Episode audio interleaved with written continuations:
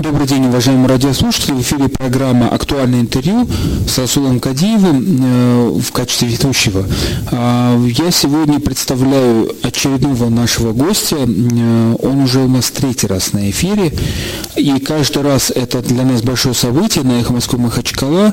Для, для сравнения, не в обиду другим нашим э, уважаемым гостям, могу сказать, что на сайте «Эхо Москвы Махачкала» больше всего просмотров, прослушиваний э, программ записи вот с этим нашим экспертом. Это историк Хажмурат Данаго. Здравствуйте, салам алейкум. Алейкум. И сегодня наша программа будет посвящена тематике, которую затронули мы э, полгода назад. Это, в принципе, история э, войны э, Дагестана с Кавказской войны до революционных периодов. Мы там три темы были. Но мы не начали, тогда подробно не разбирали причины начала войны. И вот сейчас появился информационный повод. Это открытие памятника, ну я называю коротко, там, наверное, там очень длинное название, а, памятник Хульгу, так называется, мемориальный комплекс а, Хульгу. А, и Хажмурат Даного, как историк, в том числе был за два дня до открытия, он поделился с читателями своим мнением, но все же решили мы для слушателей «Эхо Москвы», которые также, может быть, как и я, а, не так глубоко знаем историю и причину, почему вот это Хульго такое имеет историческое важное значение для истории Дагестана и России, как считает руководство страны и республики. Поэтому мы попросили Хажмурада Даногу рассказать первую часть программы, первые 30 минут об историях Ульго, битвы именно, а вторая пойдет речь именно об этом мемориальном комплексе и его значении современного для нас. Вам слово, Хажмар. Спасибо.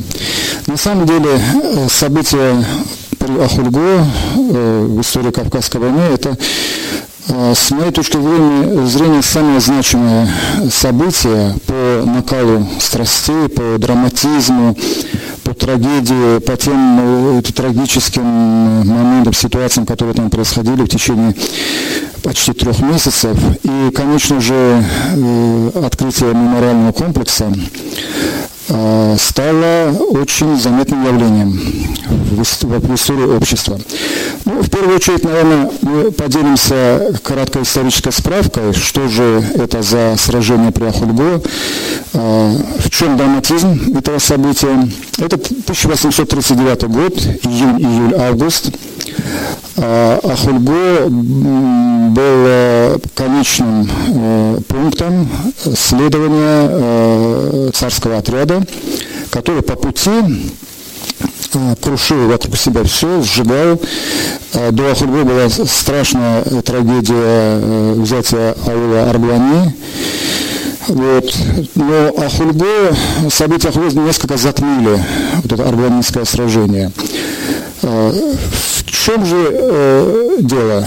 А, Ахульго – это два утеса, а, практически неприступные, которые омывает река. А, это так называемая старая Ахульго и новая Ахульго. И впереди нового Хулигова возвышается остроконечная крутая гора, вершина которой была сильно укреплена каменными постройками и названа была Сурхая башня. Сама гора называется Шуатулгох, на которой мастер Сурхай возвел укрепление, отсюда название Сурхая башня. Вообще удивительное э, строение, природное явление. Я помню, студентом оказался впервые на Хульго и сначала не мог понять, а где же Ахульго? Вот где слева, справа, что, какая гора? Поэтому без какой-то исторической, так сказать, подпитки э, в начале тяжело ориентироваться. Но, тем не менее, э, постепенно с увлечением, с изучением вот этих событий, значит, картина э, начала вырисовываться. Значит, события происходили так. Огромный отряд подошел к Ахульгу, где заперся Шамиль со своими сподвижниками. И, значит, на Ахульго, по сведениям статистическим, находилось более 4000 человек обоего пола. И вооруженных было свыше тысячи человек. Из них 100 человек, самых отчаянных, так сказать, как говорили современники, заперлись в Сурхаевой башне, которой э, обороной Сурхаевой башни руководил хунзарский воин Хириасу Алибек. Значит, э, сила отряда при начале блокады Ахульго 14 июня, то есть э, можно сказать, что 12 июня началась осада Ахульго.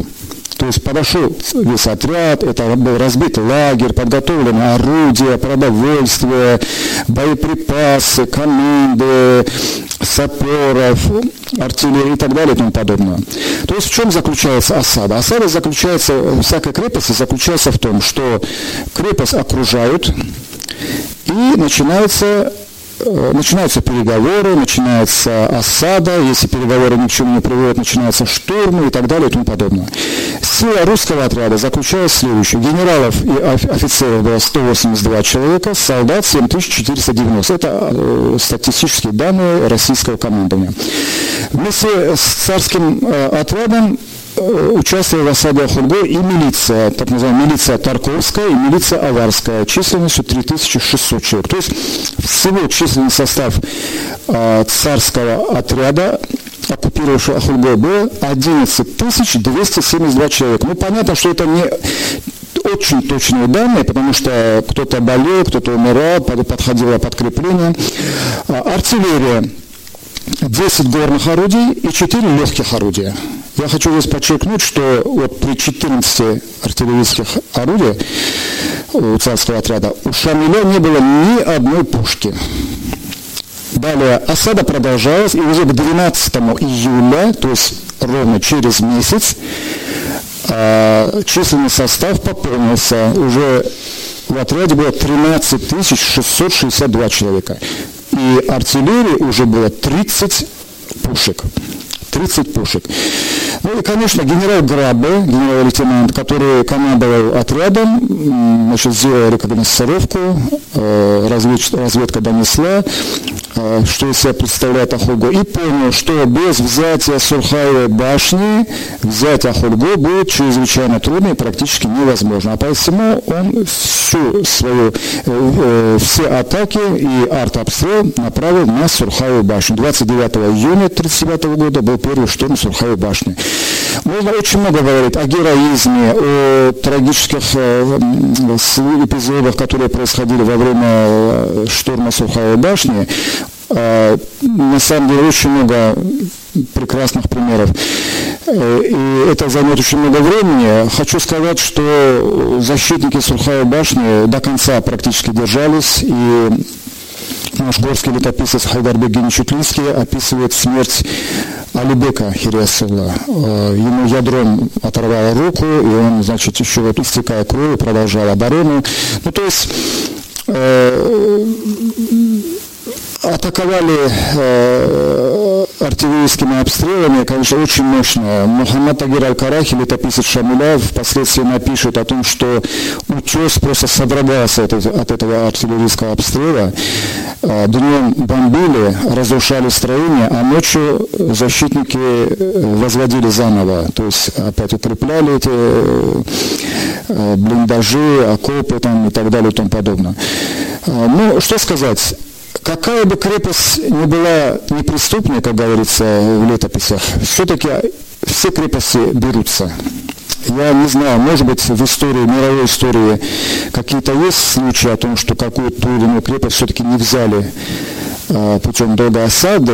Если это есть, то это может быть, наверное, единица. В основном все крепости берутся. Почему? А потому что гарнизон, который находится в крепости, а, он должен питаться, он должен пить воду, он должен значит, э, жить там, он должен отдыхать, он должен то есть, жить полнокровной жизнью, можно сказать, да, для защиты этой крепости. Но когда эти запасы иссякают, иссякают из силы этого гарнизона. А еще если обстреливать и, так сказать, бомбить из этих а, артиллерийских орудий и нанося урон, то, конечно же, дело совсем плачевно. Конечно же, и Ахульго а, было обречено. А, дело в том, что Шамиль, вопрос, почему же Шамиль заперся на этом Ахальго, и не предполагал ли он, что э, его окружат и значит, э, закончится это дело вот так плачевно. Шамиль, видимо, не предполагал, что э, осада затянется так долго. При этом были подвозные пути к Ахульгу.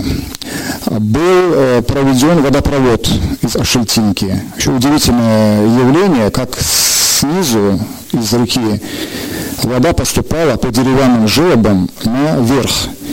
Ну, такие примеры мы знаем из э, примера Римской империи, да, когда вот акведук э, сооружали, и вода снизу поступала потихоньку э, наверх. Вот удивительно просто. Э, по тропам доставлялись припасы из близлежащих селений Черкота, Шильта. И, конечно же, генерал Граба, как опытный э, военный, он понял, что э, вначале надо помимо того, чтобы взять сухую башню, нужно, конечно, отрезать все пути контакта Шамиля с внешним миром. Что и было сделано? Э, были закрыты все эти тропы, э, уже помощь не поступала, и Шамиль понял, что он оказался в западне. А, а посему, конечно, через некоторое время и произошло, э, э, произошло взятие э, вот этой так называемой неприступ. Таких примеров много в истории Кавказской войны. Тот же Гунип, да, тоже Гунип говорили, что неприступный. Понятно, что там была, был маленький гарнизон, ну и в конце концов, конечно, и Гунип тоже пал. Вообще я не имею права, так сказать, критиковать действия Шамиля, но вот хотел бы поделиться вот такими Э, интересными мыслями, что вот все крепости, знаменитые сражения периода Кавказской войны, времена Шамиля, это вот Ахульго, Аргуани, Гунип, Салтан, Гергебель и другие, вот эти крепости все-таки э, русские брали штурмом через неделю, через месяц, через два месяца, через... Ну, тем не брали. Понимаете? И Э, в данном случае хотел бы что отметить, что дагестанцы вообще по природе, это по э, мнению э, специалистов военных, да, считались всегда большими мастерами окапываться и держать оборону. Тогда, например, как чеченцы были большими мастерами лесных войн.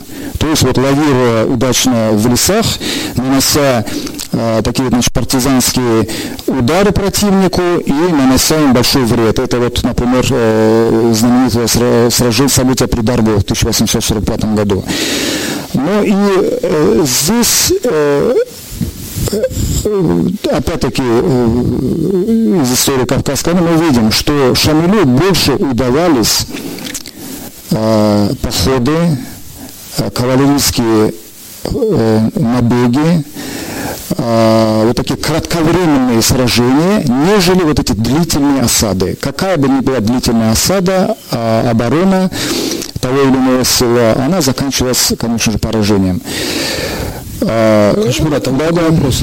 А вот ближе к личностям и причинам, ну вот э, кто из знаковых, э, значит, людей, которых мы знаем, там, допустим, вот персонали, э, значит, участвовал с той и с другой стороны, кто был на тот момент имам Шамиль, был ли он тот уже имам Шамиль, которого там мы знали, или это только было начало его военной, так сказать, карьеры, лидерства, и, соответственно, какое место именно эта битва заняла в причинах, может быть, дальнейшего продолжения войны, как некоторые историки считают. Да, здесь удивительные э, вообще моменты. Шамиля избрали имама в 1934 году, а Ахульго у нас 1939 год. Вот за эти пять лет Шамиль уже достаточно э, серьезно проявил себя как э, лидер Горский, как э, военный тактик, как, как дипломат. Это 1937 год события при Телетле. И, конечно же, он еще не был тем шамилем, о, которых, о котором уже говорила и Россия, и даже Европа. Но к 1939 году Шамиль имел э, достаточно сильный авторитет, а, и поэтому не случайно вот этот огромный отряд, который, которым командовал генерал Грабе, огромный отряд, на, на то время это был очень э, большой отряд и, э, артиллерии, живая сила, посчитал нужным значит, э, закончить дело с Шамилем, поскольку это уже был серьезный противник. Отсюда и его поход этого отряда на Ахульго, потому что по раз, разведка донесла о том, что вот Шамиль укрепляет Ахульго, значит, в этом же гнезде мы должны закончить с ним. Дело было очень серьезное.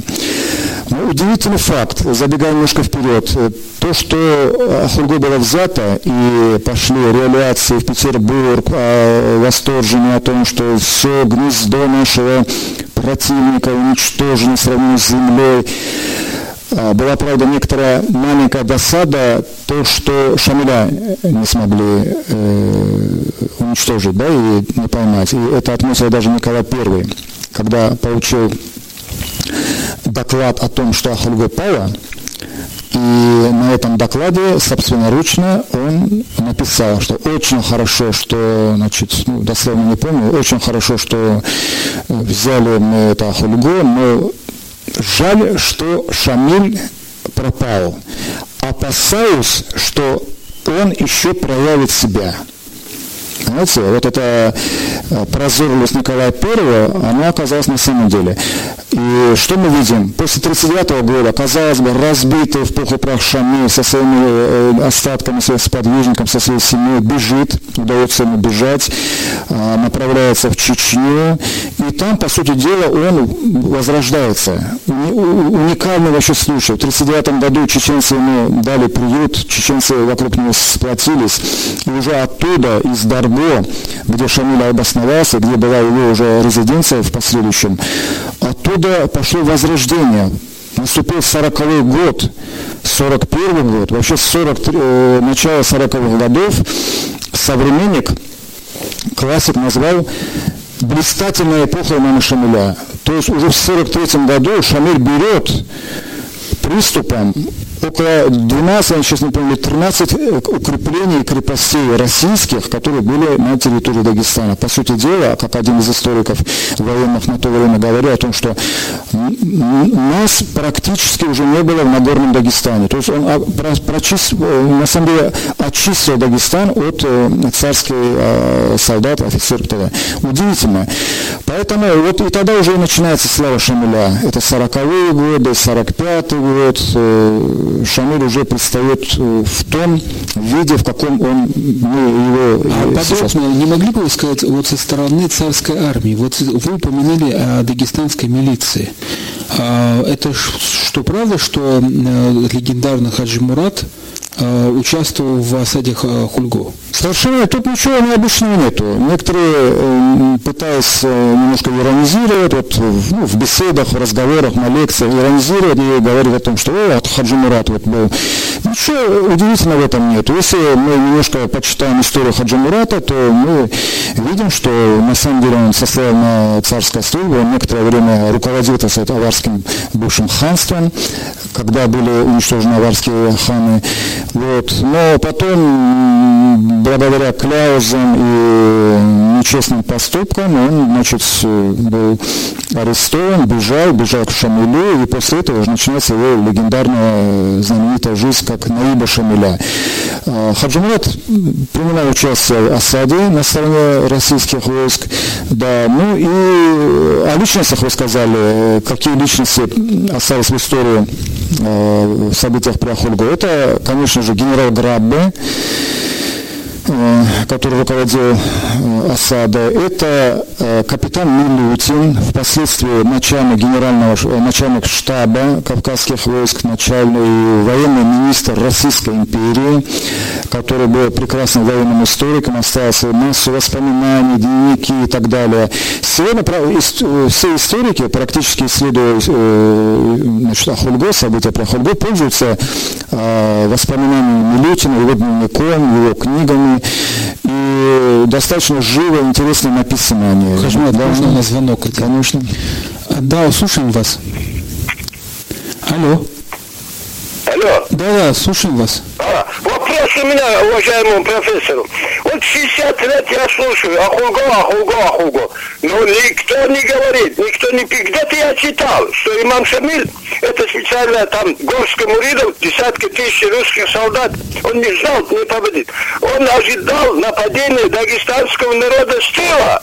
Вот это я где-то вычитал, кажется мне. А, э, вы, как, вы как думаете, с какой целью он вот это э, Ахуго э, осаду сделал и сражался с русскими десятки тысяч царскими солдатами? И он очень негативно отнесся к дагестанскому народу. Ни один дагестанский отряд, ни один мурид туда не пошел на его э, освобождение. Сзади удара не было русским войскам. Объясните, пожалуйста, эту ситуацию, если можно. Спасибо. Да, я понял. Нет, тут дело было...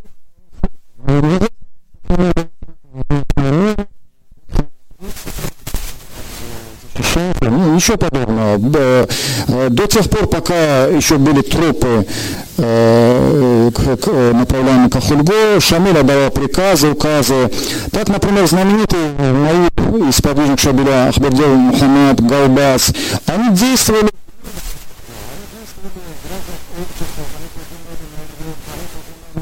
собираем с тем, чтобы прийти на помощь а, осажденным горцам главе Шамилю.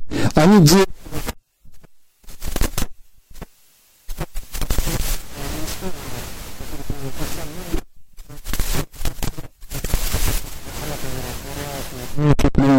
То есть это не скрыт, не хранится где-то надо просто... Хашмурат, а вот такой вопрос по поводу этой битвы. Вы, э, как профессиональный историк, очень четко рассказали о позиции сторон военные, содержательные, офицеры, личности. Но есть еще такой вопрос, который радиослушатели, может быть, не задают. Значит, а говорили, что Хульгон было началом такой, в том числе, кампании э, шрамом как бы на истории Дагестана в связи с тем, что якобы царские войска не по-военному, несправедливо Э, значит, отнеслись к, к, к Шамилю и его сподвижникам. Был, дескать, взят в, во время переговоров, передан э, в знак обязательств каких-то сын имама Шамиля. Объясните нам вот этот момент. Да, это внутри, э, то есть в самом содержании этой осады произошло, что э, Граба наставил на капитуляции, генерал Граба. Шамиль, конечно же, как умный человек, безусловно, он понимал, что силы уже на исходе, что люди погибают, что людей остается все меньше и меньше, воды все меньше и меньше, да, чем-то это должно закончиться трагическим. Конечно, Шамиль, как тактик, стратег, он, конечно, пытался э, вот на этих переговорах э, значит, вытащить вот этот, э, э, так, вот этот момент, использовать момент, который будет э, благоприятным для него и для его сподвижников. Поэтому, когда генерал Граба предъявил Шамилю ультиматум, или это выдавай э, своего старшего сына э, в заложники, и мы уходим, снимаем осаду, э, то Шамиль относится к этому недоверчиво. Но под э, напором э, этих просьб, просьб даже своих сподвижников, которые, ну, конечно, вы можете себе представить, июнь, июль, август, это жара страшная, и сегодня э, это так. И людей не успевали хоронить, пошли болезни, жажда, это ужасно просто, понимаете, мы здесь сидим в теплой студии, а на самом деле, если представить, какой кошмар там происходил, Шамиль а, объяснял своим сподвижникам, что не сдержит слово грабы. Однако вот именно ради того, чтобы спасти своих людей, он пошел на этот э, трагический шаг и выдал своего десятилетнего мальчика Джамалудина. Вы можете себе представить, что для горца тех времен наследник, да, старший сын. Он отдал. Знаете, ну вот надо немножко войти в положение Шамиля, когда мы высокопарно о чем-то говорим, рассказываем и так далее. Он отдал этого мальчика. Кому он отдал? В руки кафиров, отдал в руки своего врага, не зная о дальнейшей судьбе, предполагал, какая будет судьба этого, этого мальчика. А выяснилось так, что на самом деле Граба не сдержал слова, и все-таки вот это а, амбиции, вот это солдафонство, то есть генерал Грабе, он, как это так, неужели я не добью э, этого горца со своим, жалко, со своим жалким отрядом? А, продолжал, да, и вот э, Шамиль оказался обманутым. А, потери, которые произошли сегодня, очень много копий сломано о том, что наши некоторые псевдолюбители, э, патриоты утверждают, что масса была погибла, погибла людей русских на, в этом сражении, и очень немного погибло. Тут, понимаете, есть такая категория вот у наших людей, которым вы не дополешь вот огромный не изучая ситуацию. Вот, да, ну, то есть Э, говорят о том, что я в последнее время не раз бывают эти споры о том, что русских погибло в осаде Ахургу 33 тысячи, тогда как у горцев погибло, ну вот я сказал, что было около 4 тысяч вообще всего обоего пола людей на Ахургу. Конечно же, это не так. Это не так, э, даже если это человек, который заявляет о том, э, хоть раз побывал бы на Ахургу. Там негде разместиться. Ну как же так, 33 тысячи погибло, значит примерно столько же, наверное, еще осталось, которое не погибло. Ведь взяли Ахургов Салма потом, да? Ну как же это так? Ну где хоронили в конце концов эти 33 тысячи людей? Конечно, это не так. Причем я знаю, в чем суть. А, обычно эти люди приводят в примеры цитату из летописи Аль-Карахи о том, что там вот есть эти, приводятся эти цифры. Я вот э, просто, если зачитаю, что Мухаммад Аль-Карахи пишет, причем надо тут отметить вот такой момент, что Аль-Карахи не утверждает, что погибло 33 тысячи. Он просто привел, я цитирую, передает он читал в крепости Кизляр ведомости, сообщавшие о гибели в связи только с одним Ахурго 33 тысячи русских. Да и как не погибнуть, когда говорили, что только в один из дней в Ахульго было убито пять тысяч русских. Рассказывают также, что проклятый Пула, это полковник Пула, вернулся оттуда только с тремя солдатами из своего войска. Знаете, передаю со слов Ивана, который читал какие-то ведомости в крепости Кизляр. А Джавадхан на каком языке читал эти ведомости? Знал ли он русский язык? Знаете, это разговоры, которые донесли. И при этом Э, пишут, что русские взяли в плен около 600 человек, а говорят даже, что 700 мужчин, женщин, детей ученых. Карахи не утверждает это, он просто приводит какие-то хабары, разговоры э, кого-то через кого-то, через кого-то. Но Карахи, как умный человек, в конце заканчивает свою цитату. Но Аллах Всевышний более сведущий. Понимаете, он на себя не берет а, а, утверждение о том, что 33. На самом деле, каждому источнику надо подходить очень аккуратно и осторожно. Если кто считает, что если история написана арабскими буквами арабоязычным историком, то значит это сущая правда, а если история написана э, на русском языке, что там это приводятся завышенные или заниженные факты там, и так далее. Нет. Речь идет о том, что историк должен аккуратно относиться к источнику. Будь это местный источник, будь это заграничный источник, будь это российский источник. Но надо аккуратно. Иногда один документ, два документа, пять документов архивных не проясняют ситуацию в том или ином событии, в том или ином историческом эпизоде. Реклама на эхо Москвы Махачкала. Добрый день еще раз, уважаемые радиослушатели. В эфире программа «На эхо Москвы Махачкала» актуальное интервью. Сегодня актуальное интервью историк Хажмурат Анало рассказывает нам, в первой половине часа рассказывал нам о Э, истории битвы Ахульго, а вторая половина будет рассказана о том, э, какое э, историческое значение было Ахульго и памятник, который произнес. Но вначале мы примем один звонок. Алло. Алло. Добрый вечер. Добрый вечер. Я Акилу беспокоит Расула и Хаджи Мурат, приветствую я. И вас также приветствую. Я очень признателен Хаджи Мурату, вот, и Тимуру, и другим нашим историкам, на исходе своего, своей жизни, а, а, а так оказалось, что я очень плохо знаю историю Дагестана. не знаю происхождение своего народа, села, района, к сожалению. Сейчас тоже читаю книгу, которую составил Хаджи Мурат «Военная история Авати» называется. Огромное спасибо ему и другим, которые просвещают нас. Я очень признатель вам. Это, а потом у меня такой вопрос, Хаджи Мурат. Вот ведь сейчас тоже сказали разные вот.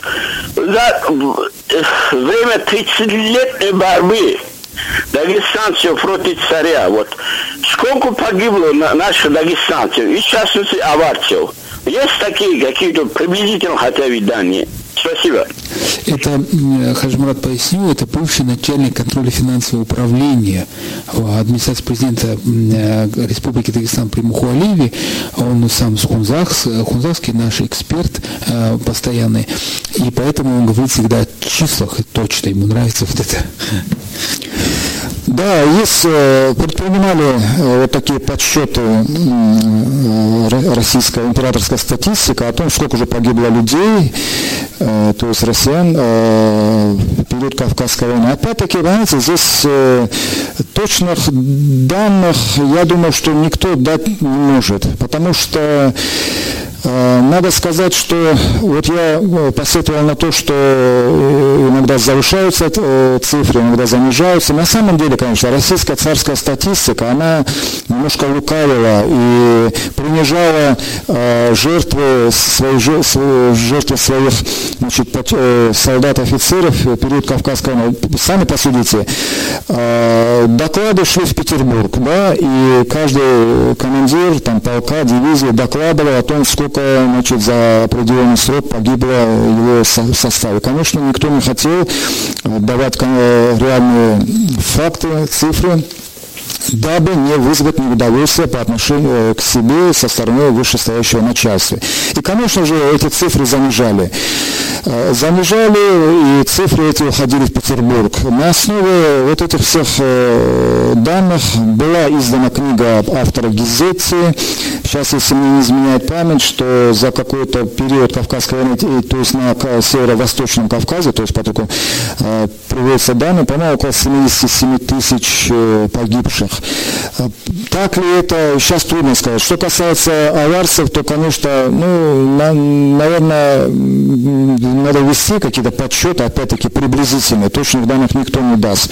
Но этим, насколько я знаю, никто не занимался. Сколько же погибло э, со стороны царского отряда э, людей вот за 80-дневную осаду Ахульго? Ну, тот же Милютин приводит такие цифры. Это 500 человек убитых, 1722 раненых и 694 контуженных. А, то есть 117 офицеров выбыло, 91 э, раненых, 33 контуженных. Опять-таки, вряд ли это очень точные данные, но можно сказать, если тот, кто недоволен из, из наших любителей истории о том, что так мало погибло, я считаю, что 500 человек убитых, знаете, за взятие Ахульго, конкретного населенного пункта, это очень много. Тот, кто значит, с недоумением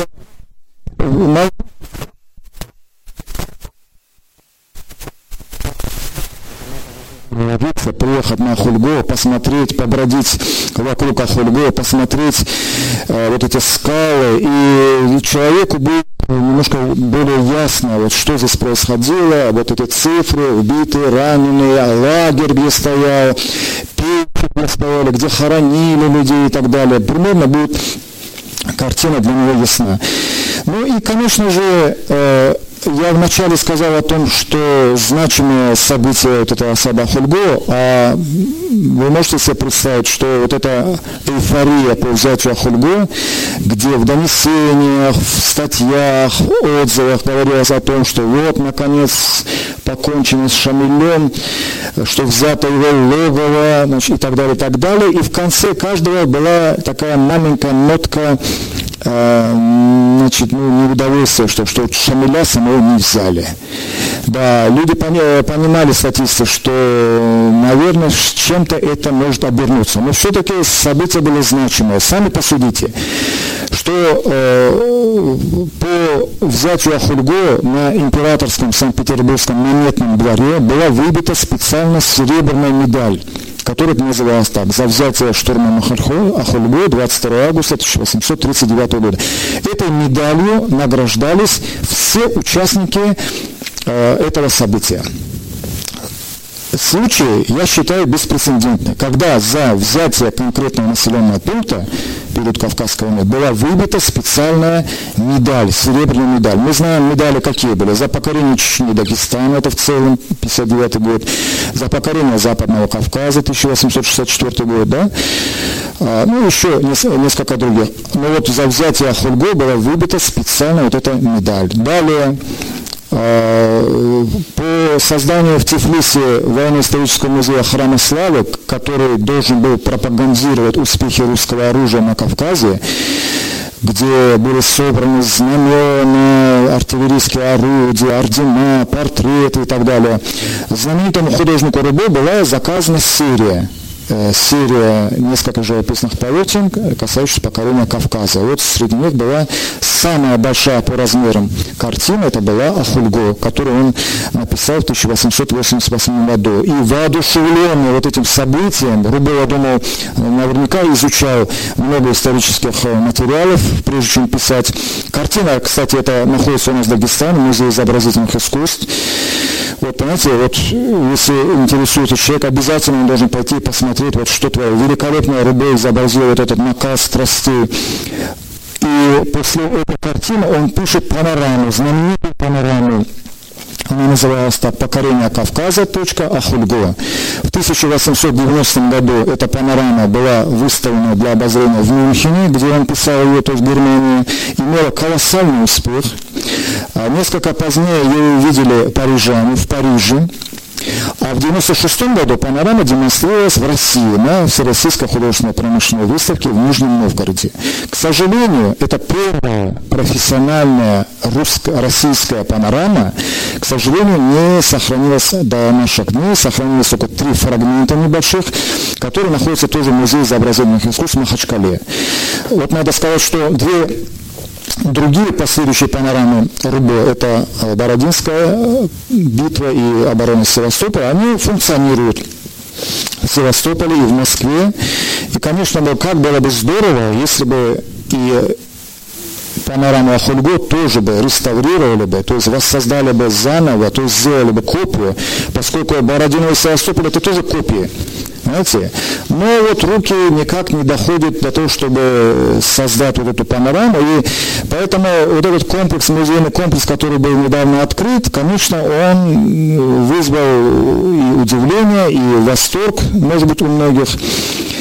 А, сам факт тот, что вот был создан такой музейный комплекс. Мне тоже посчастливилось, так сказать, за два дня до открытия побывать там, посмотреть экспозицию.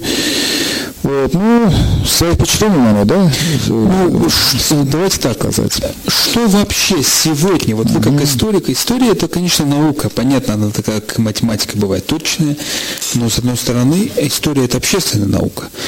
Что вы можете сказать про битву Хулгу не тогда, когда она была, вот, а вот какую сейчас для Дагестана, как вы думаете, она имеет значение? И стоило ли и ради этой битвы ее ставить музей, и если ставить, то что, как вы считаете, вот ваше личное мнение должно было быть там?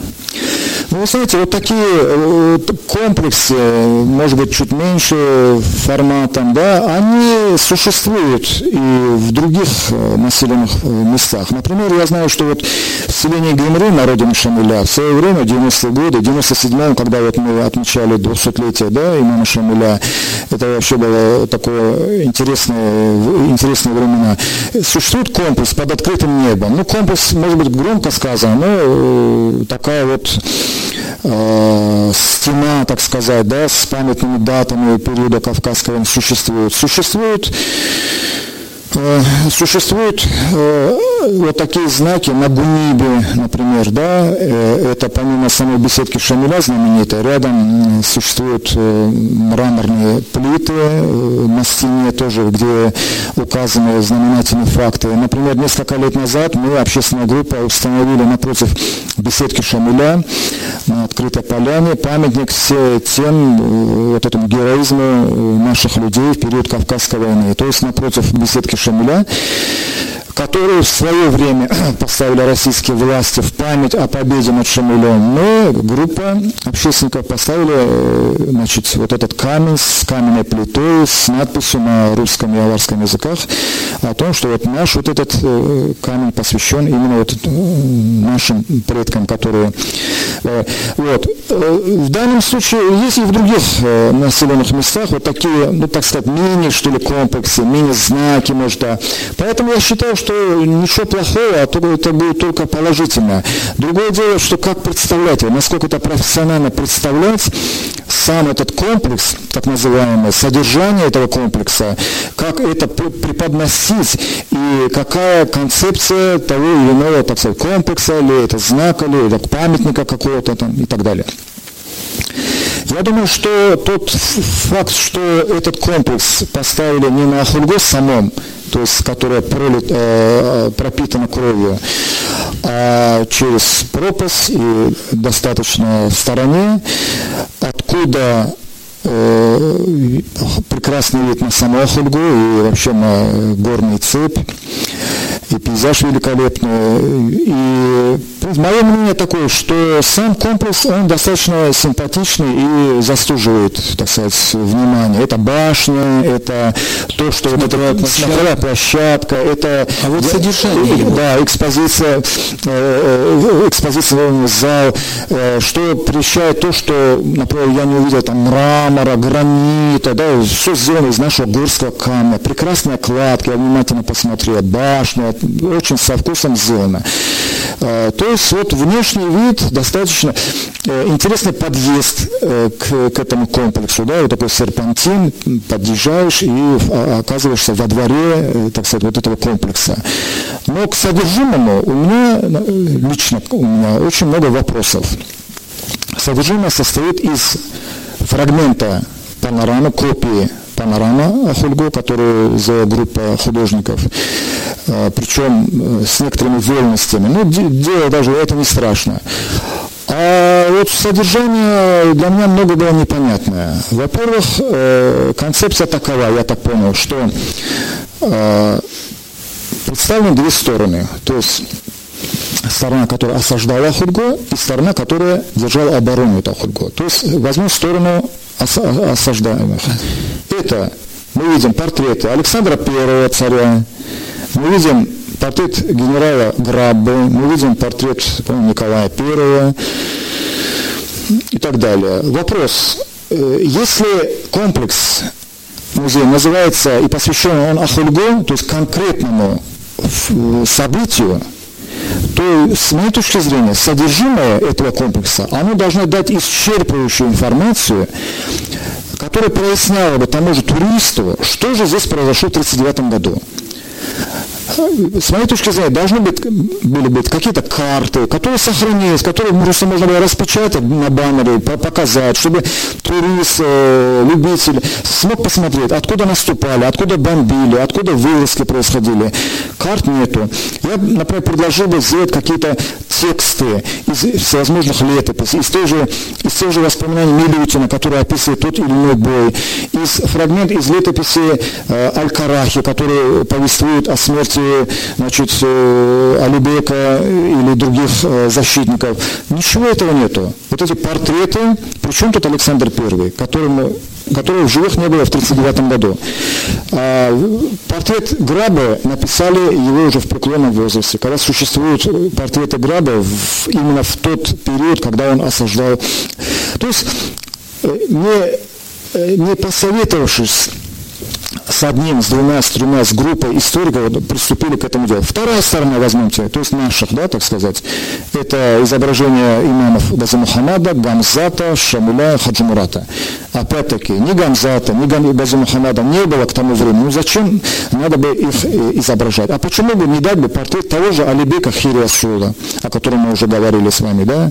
Почему бы не дать портрет того же Сурхая, который возвык эту башню? Почему бы не дать портрет сестры э, Шамиля, которая погибла там, да? Почему не дать еще ряд других э, портреты сподвижников Шамиля, которые проявили себя там великолепные, которые... Тот же старший сын Джамалудин. Джамалудин, Бартыхан, который погиб, э, жена Шамиля Джавгарат, которая погибла там с двухлетним со своим ребенком и так далее. То есть масса вопросов. Хаджи Мурат, э, к тому времени Хаджимурат был на стороне царских войск в чине прапорщика, он был в среде осаждавших. Опять-таки здесь ничего э, страшного такого нету, но я думаю, что э, авторы вот этой концепции, они этого, видимо, не знали. То есть получается, что вот эта куцая унылая экспозиция, она ничего не дает посетителю этого комплекса, что, для того, чтобы он э, подчеркнул бы какие-то сведения о самом Ахульго. Хажимрат, а вот такой вопрос. Э, значит, э, ну, понятно, что специалист больше по Кавказской войне, но все-таки как общественно-исторический деятель, я бы сказал, вот так, а у вас э, вы ставите памятные какие-то знаки. Вот после 90-х годов вы больше известны как историк наш. А после 90-х годов вот Ахульгор рассматривался в том числе и как такой некий религиозный э, объект. Это зиараты там делали, значит, товарцы, вот и целые группы ездили. Это с одной стороны. С другой стороны, может быть, я ошибаюсь, заранее извиняюсь, но, по-моему, вот этот музей власть рассматривала как идеология какого-то примирения. И, соответственно, вопрос, возможно ли э, э, разделить отдельно музей, как вот вы говорите правильно, в музей, где факты, документы, история, фотографии. Или это все-таки больше какой-то монумент чего-то, вот э, представление идеологическое какая-то больше история, чем идеологическое какой-то акт, чем исторический. Ну, получается политизация, кстати, да? Вы знаете, я, я вот, э, будучи студентом, застал еще те времена, когда запрещали ходить на это зиарат Ахульгу. Запрещали. И просто э, докладывали, то есть вот, так сказать, соглядатели, которые ну, доносили о том, что вот были люди там, что запрещай, запрещай. Я видел это собственными глазами. Я это находился как раз в те моменты, когда вот эти были, поэтому я за свои слова отвечаю. Запрещено было ходить на это хульгу. А люди хотели, людей э, в 90-х годах Нет, это 80-е годы. Люди хотели узнать, значит, посмотреть своими глазами, походить по этим тропам, посмотреть, где что происходило. Да? А, поэтому были и такие времена. А сегодня вот этот комплекс выдавать за какую-то там идеологическую какую-то трибуну и говорить о каком-то примирении. Для чего? Зачем это, э, зачем это делать? Я не понимаю. Когда мы живем э, в этой стране, да, э, ну, для чего опять поднимать вот эти... У нас радиоведущий, радиослушатель, может быть, имеет еще лучший вопрос, чем у радиоведущего. Алло. Ассаламу алейкум. Ва алейкум салам. Э, Хаджи Мурат, хотел вам большой салам передать. Вы настоящий мужчина и патриот Дагестана. Салам алейкум. Большое спасибо. Э, ну, Хажимрат, вот все-таки если отбросить вот идеологическую часть, э, вот сейчас обращаясь к дагестанцам через наше радио, вы сам, между прочим, э, по нации, если не ошибаюсь, кумык, да, по-моему? Нет, у меня мама кумыкочка, отец Аварис. Да, но вот вы радиослушателям нашим э, могли, могли бы не то что прорекламировать, а порекомендовать, поехать, не поехать, не в смысле религиозного зиарата, а в смысле того, чего как историка. Э, я, э, значит, э, Конечно, я советую всем, кто интересуется историей, посмотреть, посмотреть вот на эту гору хотя бы, побыть там. И, конечно, было бы хорошо, если был бы некоторый запас историч, исторический, так сказать, да, вот то, что вот, почитать немножко и так далее. Но содержимое этого комплекса, я считаю, что оно не соответствует вообще ничему абсолютно. Но мы юристы называем это обман потребителя. Да. Мы это юристы более жесткие. То есть, когда турист приезжает, и там ему, это, у него он приезжает, куда он должен приехать? Там что написано? Музей или что там написано? Вообще, как там на табличку повесили в итоге? Что это музей или какой-то мемориальный? Э, какую табличку повесили, я не знаю, потому что я же не был на открытии, но я считаю, что дело благое, что это музей музей, исторический музей, там, я не знаю, краеведческий музей, его надо, конечно, привести в порядок. Абсолютно непонятно, мы затронули вопрос идеологизации, политизации, там, еще чего-то, чего-то, абсолютно непонятен там, почему э, э, экспонируется портрет президента Путина. Абсолютно непонятно. Но вот зачем, зачем если, я думаю, что если Путин увидел бы это, ну, сам бы был не очень доволен. непонятно. Я вот, может быть, я что-то не понимаю, но для меня это удивительно. Зачем это надо было, почему нельзя было проконсультироваться, почему нельзя было поднять, почему, ну, открыли бы даже с голыми стенами, вот фрагмент панорамы есть там и достаточно. А потом уже можно потихонечку, потихонечку, э, как говорится, набирать силы, набирать материалы. Благо материалов очень много есть. Это и карты, и портреты, и фотографии, и воспоминания. То есть можно сделать прекрасную экспозицию. Но ничего... Поставить подзорные трубы там на конечно, площадке, чтобы конечно. Он все не обговоришь. Это короткая у нас программа на их Москву Махачкала, актуальное интервью. Это было, посвящена была э, истории битвы при Ахульго и тому музейному комплексу. Э, мы пригласили для этого профессионального историка э, да, Хажмурата Танаго. Ему еще раз большое спасибо. Спасибо, Анатолий. Изучайте свою историю, приезжайте, даже если это чего-то не хватает, поезжайте на Хульгу и посмотрите сами. До свидания.